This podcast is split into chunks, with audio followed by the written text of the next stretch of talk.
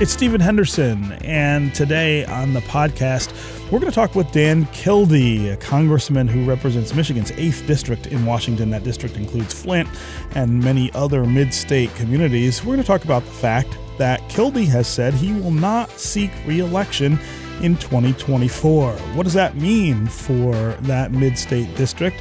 What does it mean for the legacy of Kildee, who's been there since 2013? And importantly, how do our politics, as well as our policies, move forward in an era of bitter division, not only here in Michigan, but also in Washington?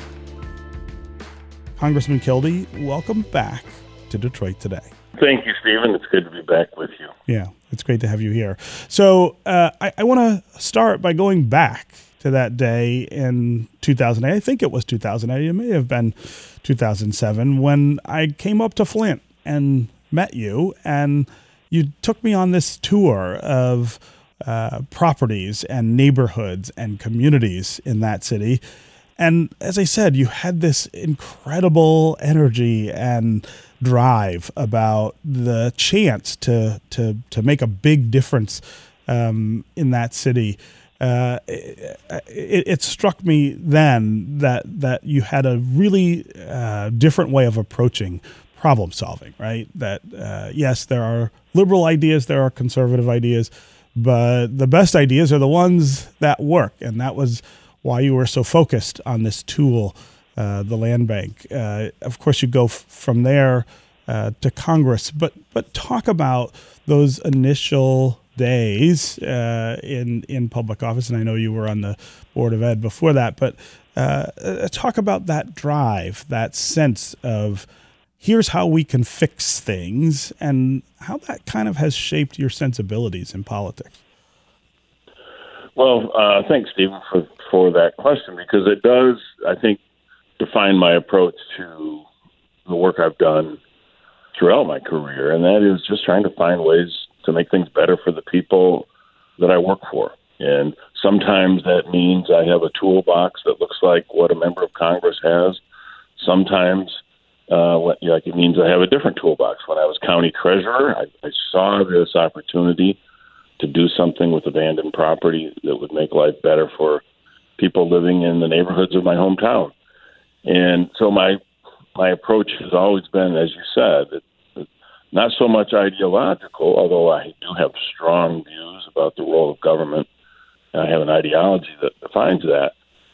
But it's more about translating philosophy of government into actual work on the ground. And it does kind of connect to what we're dealing with now in the broader political environment.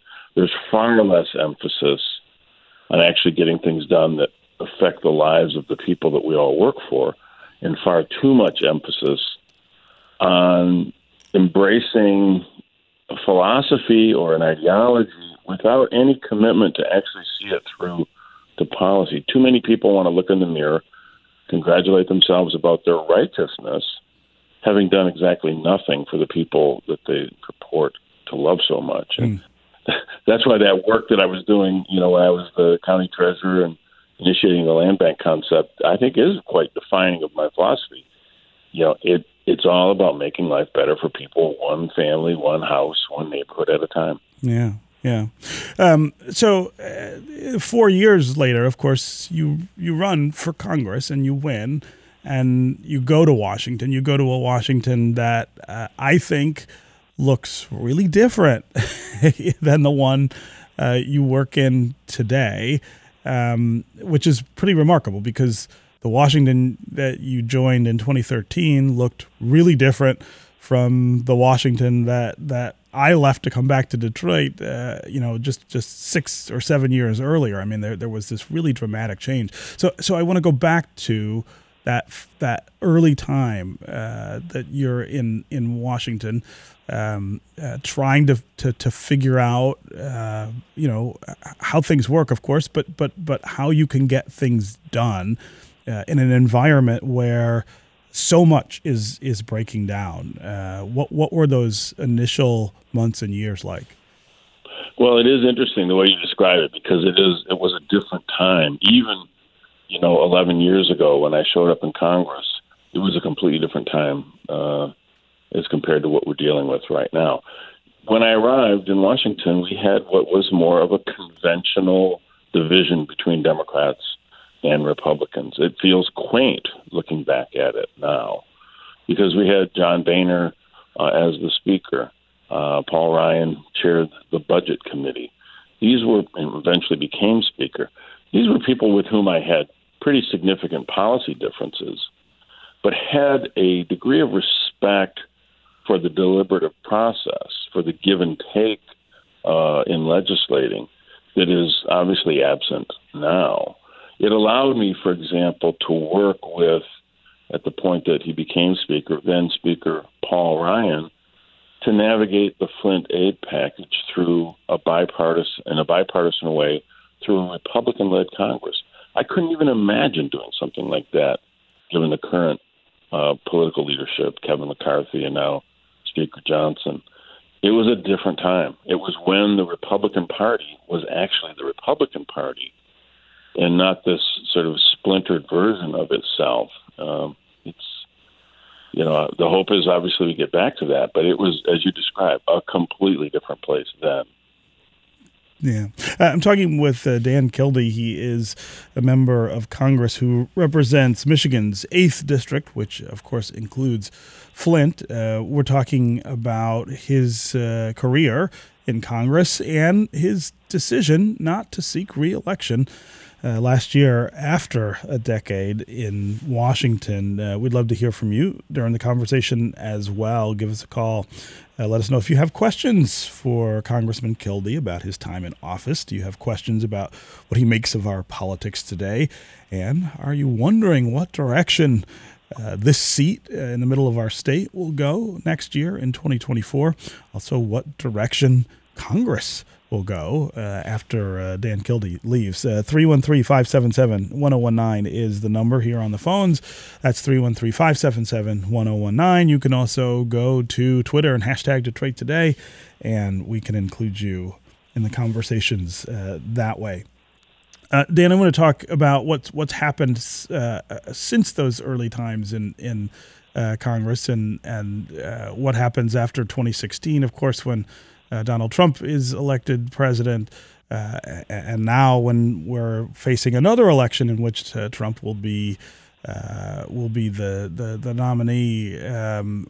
What do you make of the Washington you're leaving, or will be leaving in 2025, early 2025, versus what you got there to face before?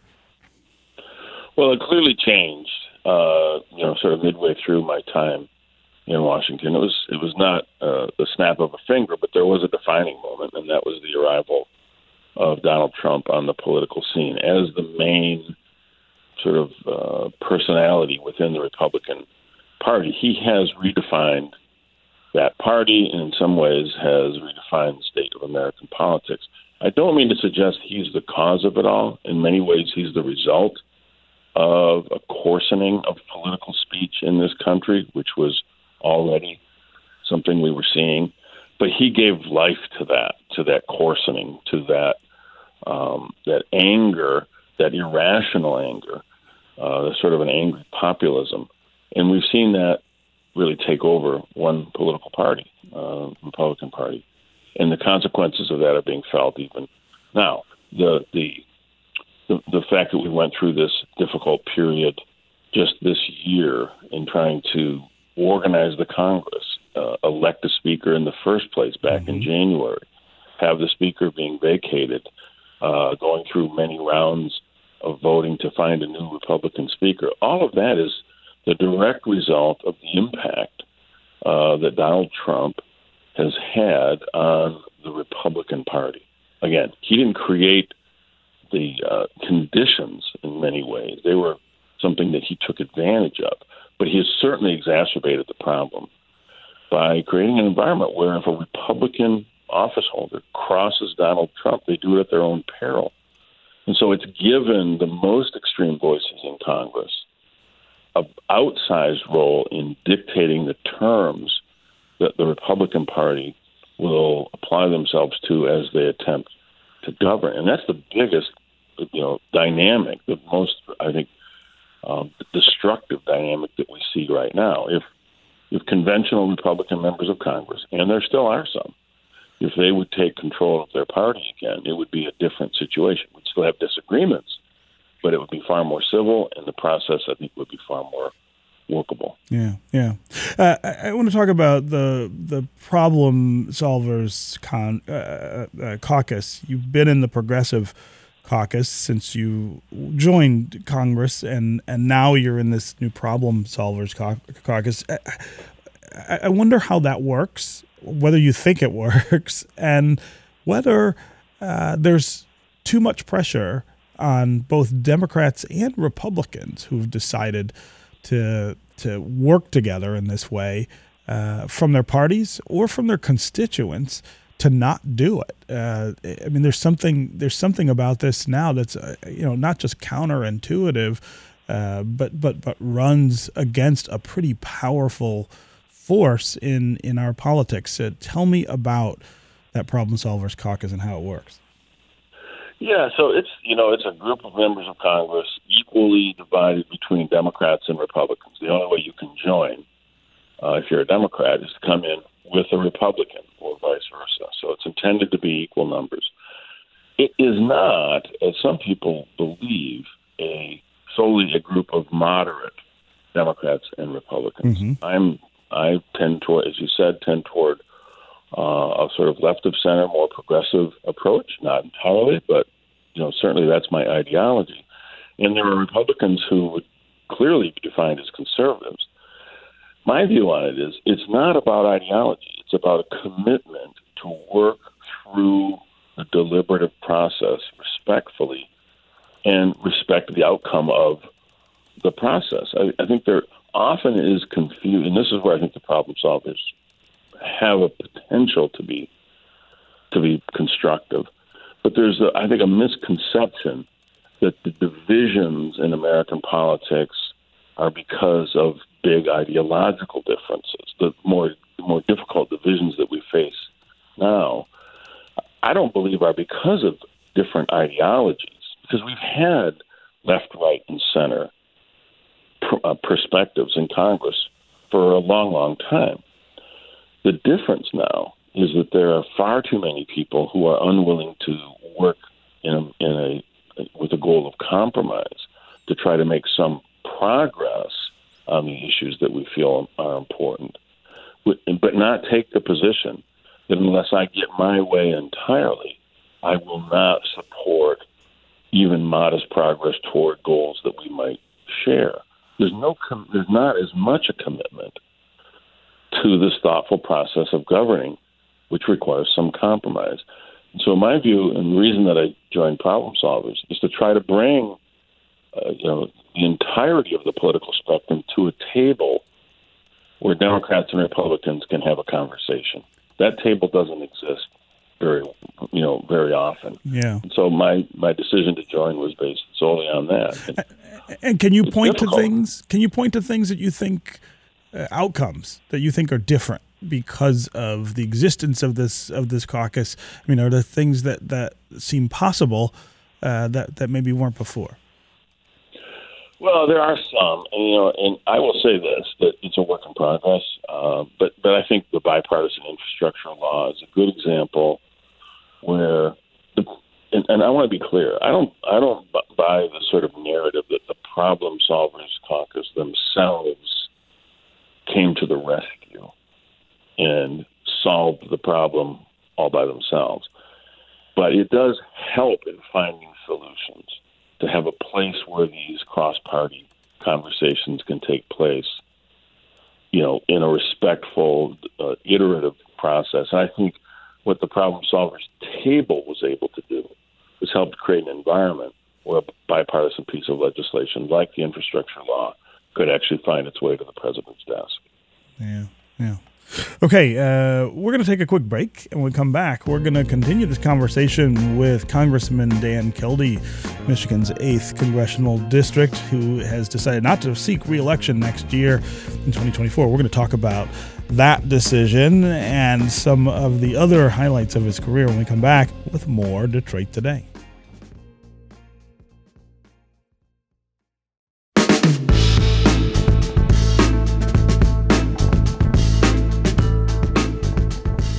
Dan, I would want to talk now about this decision, this really remarkable decision that you've made to not seek re-election next year. 10 years in Congress is a long time, but it's also kind of that first phase for people in Washington where, you're proving yourself, you're earning your bona fides, and maybe ready for much bigger responsibilities going forward. You're stepping away before that period. Talk about how you reached that decision recently. Well, first of all, these decisions, while they seem like they're political decisions, at least in terms of the way the public might consume them, they're personal decisions first and foremost. Mm-hmm. We're all human beings.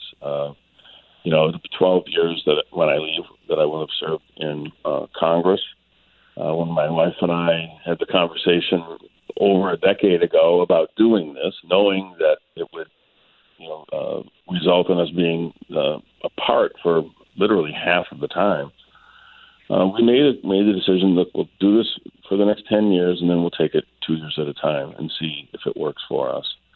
I'm just at a point where it's important for me to be with my family. And as you mentioned at the outset of the call, I was diagnosed with cancer early this year, went through pretty difficult surgery, and recovery is still underway. I'm cancer-free, but I'm still recovering from that surgery. That gave me some time to reflect about how I spend my time. And so I made the conclusion, my wife and I together, that it was time for me to be a full-time Michigander, to be home, to be here with friends and family more. Not to give up on the work I'm doing, but to find another toolbox to continue to do this sort of work. As to the idea that leaving Congress at a critical moment, there's never a good time to leave Congress, and there's never the wrong time. It's always difficult. But one of the things I've learned, not just in Congress, but in other roles that I've had, but this is particularly true in Congress, members of Congress are pretty good at talking themselves into the belief that they alone can do the job, that nobody can do it as well as they. We're all replaceable. We all can be succeeded by somebody who takes it to the next level. I'm not obsessed with the notion that I alone can do this job. Somebody's going to do a great job that will follow me. I'm going to do everything I can to make sure that person is a Democrat. But none of us are so incredible that we are irreplaceable. So I'm happy to hand it over to somebody else. Talk about what you might do after you leave. Now, I know right now what you're saying is I need to spend more time with family and the kind of private and personal side of life. But I think I know you well enough to know that there will still be that drive to fix things and to help think through, especially tough policy questions that we face. Can you forecast just a little past that last day in Congress? For sure. Well, one thing that you're absolutely correct. I will still have a voice, and I will use the fact that I have served in the Congress as a way to have a larger platform for that voice to be heard, to continue to argue for, a more civil approach to governing, for example.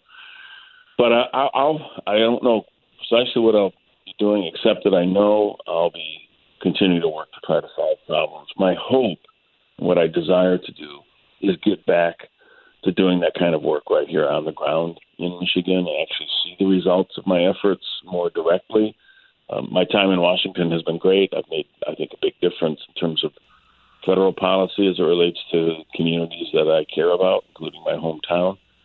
But I do miss the opportunity to be right there in the community, making a difference. In this case, it'll be outside the role of elective office, I'm certain. But there are lots of opportunities that I'll pursue that'll give me a chance to continue to be a contributing part of the community, the state, and hopefully a voice that the country will continue to hear from time to time. Yeah.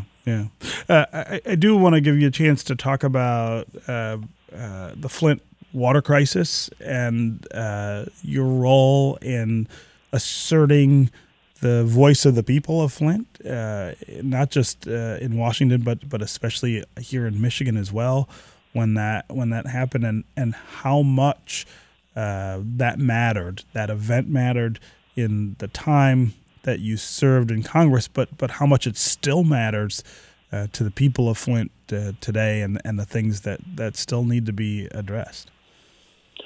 Yeah, I mean, this is a defining issue for so many of us, particularly in my time in Congress. It will clearly be a defining issue. The Flint water crisis is a tragedy. It's an ongoing tragedy in many ways, because the health and economic impact of it will be felt for a long time to come. When it all first came to all of our attention, there was very much a sense by some that, well, this is a shame, it's a terrible tragedy, but there's not much that can be done. And that was unacceptable to a lot of us. It was certainly unacceptable to me that the federal government wouldn't play a role in trying to fix what was a man-made crisis. Mm-hmm. So for me, it was one of those moments where I could look at myself in the mirror and say, I know exactly why I'm here in Congress right now, and it's to get help for the people of my hometown when they most needed it. But, Stephen, as you know, justice for the people of Flint comes in many different forms. Mm-hmm. One of them is fixing the problem, and we still have work to do on that front. The other is holding people accountable for the decisions that led to this crisis. And, I'm sure you are aware that I'm deeply disappointed that those who are most responsible for the decisions that caused the Flint water crisis will apparently not be held personally accountable for the choices that they made. The justice system has failed the people of Flint, and that is, I think, a very sad part of the story of the Flint water crisis. That chapter. You're talking about the criminal prosecutions that now won't happen. Exactly. You believe that somebody did commit a crime in what happened. Yeah, I've been very clear on this over my career. I don't prejudge criminal prosecutions. I do, however, believe that the victims of a crime have the right to have their day in court. I believe what happened in Flint was criminal. I don't prejudge who is going to be held criminally liable for those decisions. That has to be tried by a court of law with facts and a jury's judgment being applied to those facts. But what I do resent as a Flint person, as a Flint kid, is that we didn't get our day in court, that we didn't have a chance to have evidence brought against those individuals and a determination as to whether it rose to a criminal standard. I believe it did, but I don't prejudge who should be held accountable. But to me, this is a failure of the justice system, and it's one that I think is one of the saddest aspects of the Flint story, is that those folks who may have made those deliberate choices, knowing that there would be a consequence, won't pay the price for that decision. Yeah. When we talk about the things that still need to be done in Flint, it's a story that has receded, of course, quite a bit from the headlines. There's still a lot of work going on, I know, though, in Flint. But in your mind, what are the things that are still on the list that we need to do to make sure, again, not just that the people of Flint get justice, but are set up for a better future than what they had before? I feel like that's such an important standard to keep articulating, that what was owed to the people of Flint was not just a restoration of what they had. It was the opportunity to have much more, and I feel like that's kind of gotten lost in the way we talk about it. Yeah, it has, and I think part of the problem was many folks sort of took the approach that we need to get Flint back to where it was before the crisis. Well, that wasn't a good place to be, and the fact that the crisis occurred is because of the fact that Flint and lots of places like it were sitting on the precipice of a disaster, and the water crisis was the event that took them over that precipice. So my view is, to make it right for the people of Flint, not only do we have to provide the health support, which we've been able to deliver, we need to be able to provide economic compensation, which is still yet to be distributed. Now, that's underway, but that has to get done. Those are specifics. The broader change is there's got to be a commitment for a new social contract that says you can't, in the wealthiest country on earth, have a condition where parks are not maintained, where streets are crumbling, where neighborhoods look like they've been bombed out, where there's vacant and abandoned property surrounding those few homes that in some neighborhoods that are still occupied. None of that can be acceptable in the wealthiest country on earth. So to me, the specific pieces that have to get done, you know, I was hoping for justice for the perpetrators, but getting the financial distributions to those people as a result of the civil settlement, making sure that the health support and early childhood education that we are providing now continue well into the future. Those are important. But the big picture is we can't let communities like Flint, go. We can't just decide that we're going to write these places off. We have an obligation as a society, as a nation, to not allow for such a low standard to be acceptable. There are too many neighborhoods where people don't feel safe and don't feel like they have a future. And it's not just Flint. There are lots of places dotting across the country that have that same situation. Our situation came into focus because of the water crisis. So I think it'd be a shame for that crisis to go back into the pages of history without us addressing the root causes of the problem. Okay, we're going to take another quick break, and when we come back, we'll continue talking with Dan Kildee, congressman from Michigan's 8th District, about his decision to leave. We're going to talk about the future of that new district, that newly drawn district after the 2020 census. What does he expect to see in terms of candidates and outcome? We'll also talk about the national political picture, presidential election coming up next year. What does Dan Kildee think of the candidates and the issues? We'll be right back with more Detroit Today. I do want to get to some calls, Dan, but I want to start with a little news, I think.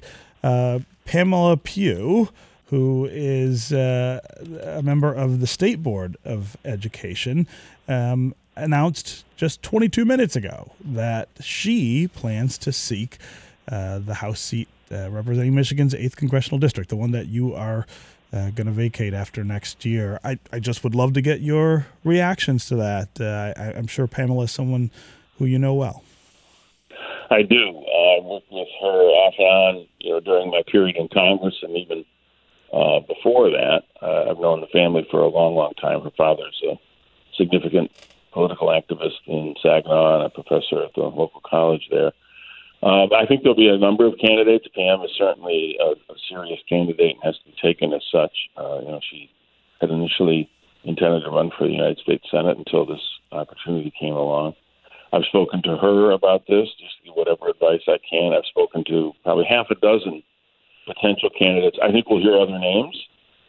My intention is to not get too heavily involved in that, other than to say that whoever the nominee of our party is, come August, I will be their number one campaigner. I'm going to try to make sure I can do everything I can to hold this seat. Yeah. So I want to talk a little about the seat itself. You represent the 8th District now. It's taken me a while to get used to saying that because for most of the time you were in Washington, you were in the 5th District. But we had this redraw, of course, in 2020. We do it every 10 years. It's a different district than the one you first ran in. And in the first election we had with the new map, which was last year, 2022, there was some speculation that you might face a harder time getting reelected than you had in the past. It's a more mixed district in terms of party affiliation. The other dynamic I think that could be interesting next year is that the neighboring district, the 7th, also is an open seat because Alyssa Slotkin, who represents that now, is going to run for Senate. So you've got these two mid-state districts, both very competitive, that will be open. I do wonder what you make of the politics of that and of the politics of those two seats in a year that of course is going to be really tight, and all of the decisions, I think, are going to be really tight. Well, yeah, they will be. Both seats that you mentioned, 7th and 8th, are both considered sort of toss-up districts. They could go either way. I'm obviously much more familiar with the 8th. I've lived here my whole life and know it well. It's a district that, it is true, is more competitive, but I think less partisan than a lot of competitive seats. This is a district that has some clear Democratic, areas that have strong Democratic history. Same would be true of some areas that have a stronger Republican tendency. But the biggest swath of the district are people who are just looking for someone who sees them, who understands their problems, and will work with whomever they can to try to address the issues that are important to them. Less partisan, less ideological, more practical. And I think in some ways that's why it was a good fit for me.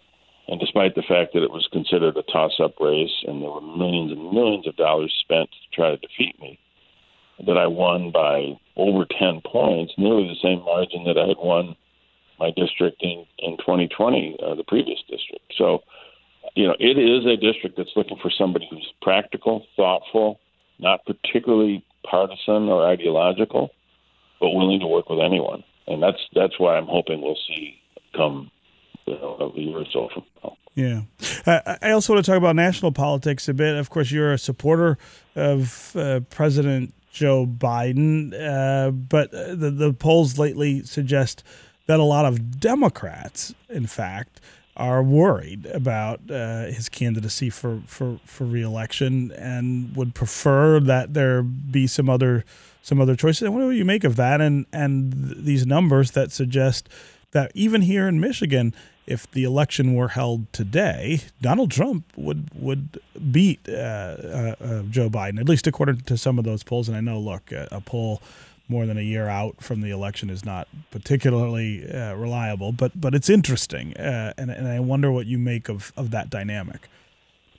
I think the most significant dynamic in any of this polling is that it's coming down again to a choice between Joe Biden and the policies that he represents and Donald Trump and all that comes with that. One of the reflections in a poll is the strength or enthusiasm of support. And what we know about Donald Trump supporters, such as they are, is that they treat this like a religion. Their loyalty to Trump transcends their loyalty to just about anything else, including norms of society, even political thought. So you're going to see more strength of support for a Donald Trump because the 30% or so that are his bedrock will not leave him no matter what he does, no matter what he says. And that's reflected in the polling. On the other side, we tend to be more deliberative, more thoughtful, more engaged, more speculative. And I think what happens is as we get closer to the election, it just becomes a referendum on these two paths.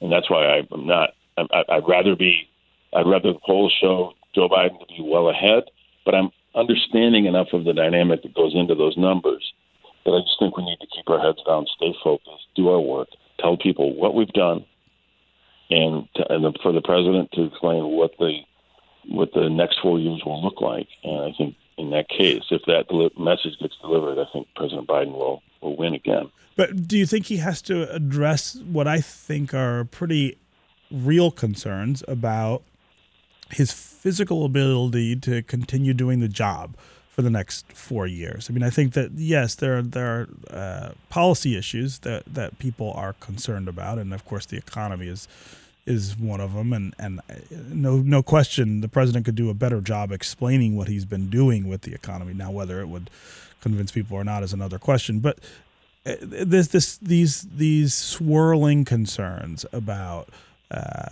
his age, of course, but also his physical appearance and presentation that make people wonder whether, if they did vote for him next year, whether he could do the job for 4 more years.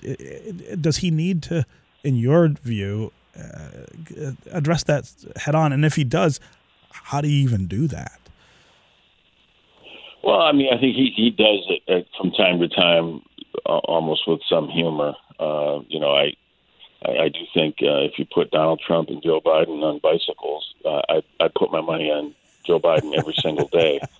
You know, I mean, the scrutiny that is applied to President Biden, if it were equally applied to the readiness of Donald Trump to do that job, I think it's a fair fight, and I think Joe Biden will do just fine.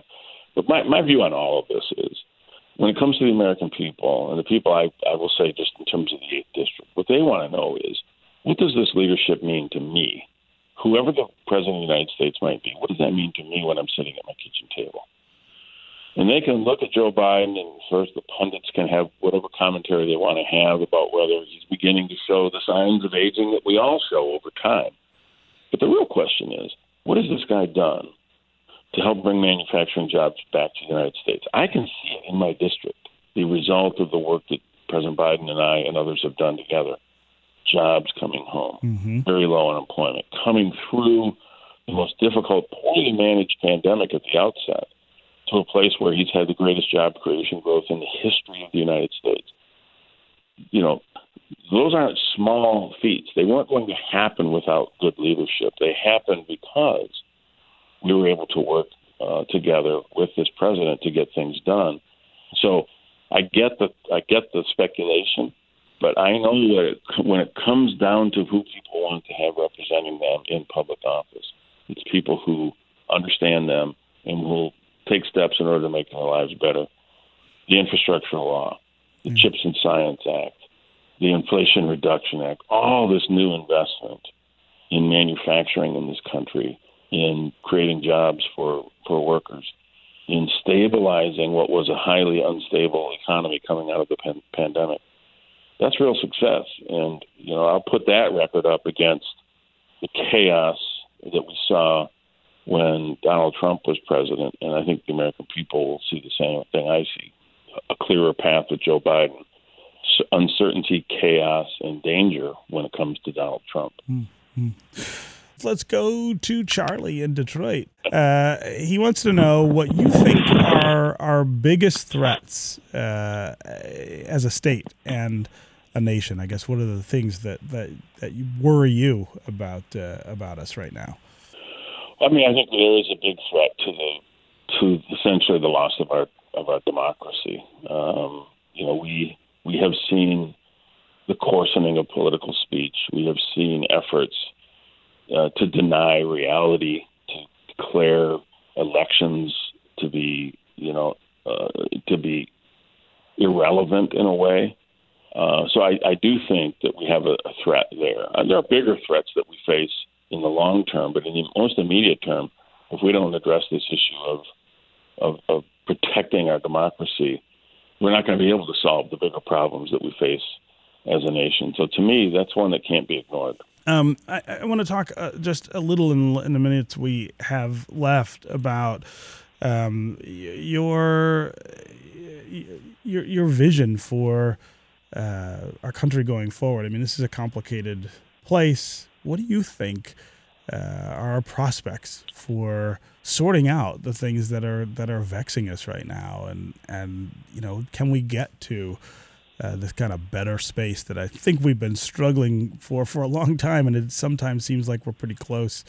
We may be a little further these days than we have been. Yeah, I mean, it's interesting. I feel optimistic on one hand, but concerned on the other. Optimistic in the sense that the solutions to the challenges that we face are right in front of us. We know what works. We know how to invest in American workers. We know how to invest in an economy that is more inclusive and brings folks along. We know we have the wealth in this country to make sure that everybody lives in a decent neighborhood. We have the tools. Question is whether we'll use them, and that's where my concern comes in.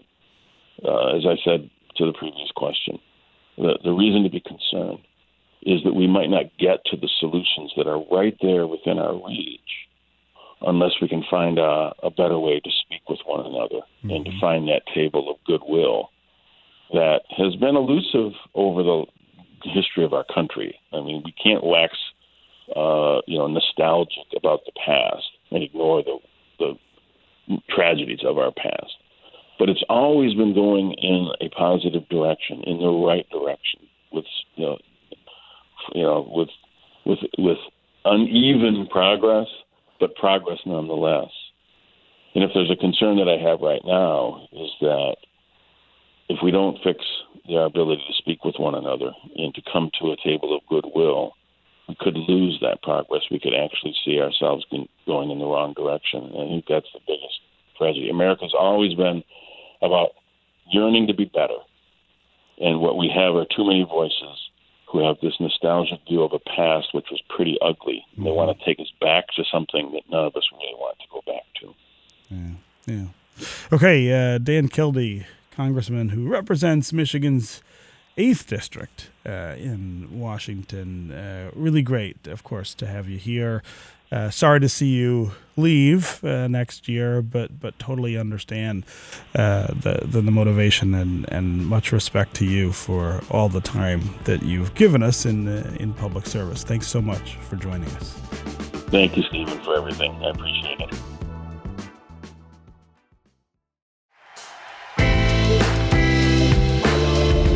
Today's episode of Detroit Today was produced by Sam Corey and Nick Austin.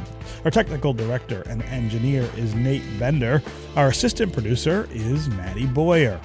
Editing and mixing is by Connor Anderson. Our music is by Sam Bobian and Will Sessions. Our podcast manager is David Lyons, and our program director is Adam Fox. Detroit Today is a production of WDET Public Radio. If you love the conversations we have on Detroit Today, consider donating to WDET, the public radio station in Detroit that we call home. If you want to be a part of the conversation and call in, you can listen live every day on WDET.org or on the WDET mobile app. Or if you live in Southeast Michigan and still love listening to good old-fashioned radio like me, tune in to 101.9 FM.